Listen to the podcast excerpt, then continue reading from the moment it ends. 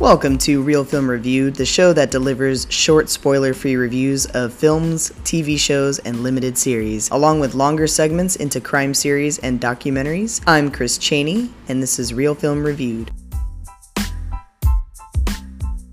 What if Superman was a bad guy? Brightburn follows a child from another world who crash lands on Earth, who is found by loving parents who are unable to conceive, but instead of a young Clark Kent, what if he was something far more sinister? Elizabeth Banks and David Denman play Tori and Kyle Breyer, the couple who discover Brandon's ship has crash-landed on their farm, almost identical to Superman's story. As Brandon grows up, he begins to discover his powers, and this is where the story breaks into a different direction than the Superman story that we're used to. There are many unexpected moments and scenes in this film that both surprise you and also snatch you into the story. As the action begins to pick up, things start happening a lot like they would in a horror film. I remember there was a couple of scenes where it seemed like it was straight out of a horror film, and I suddenly realized that I wasn't really sure what kind of a movie I was watching and what it was turning into. And it just makes it that much more exciting to watch, uh, not knowing what might happen in the next scene.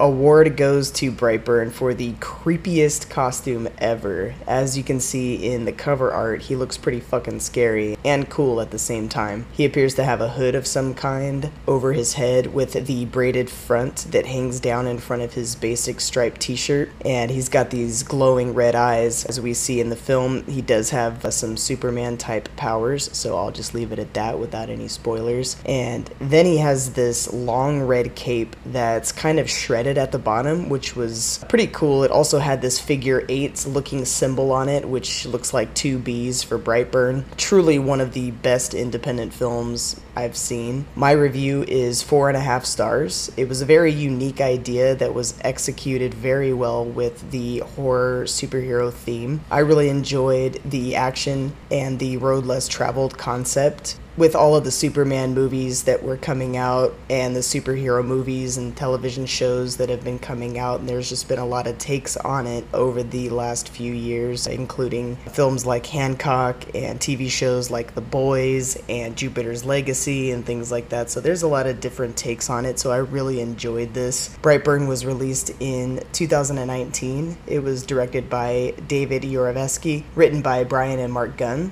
starring Elizabeth Banks, David Denman, and Jackson A. Dunn. It is rated R and has a runtime of one hour and thirty minutes. It is viewable on F X Now, the streaming service, as well as available on Prime Video or Fire T V for purchase. Thanks for listening to Real Film Reviewed. Before I go, show some love for your favorite podcast by leaving a review on Apple Podcasts or wherever you like to listen. Make sure to join the Real Film Reviewed Discord if you haven't already, where we break down this episode further in post-show text channels. Follow Real Film Reviewed on Twitter at reelfilmpkc. Happy watching, everyone.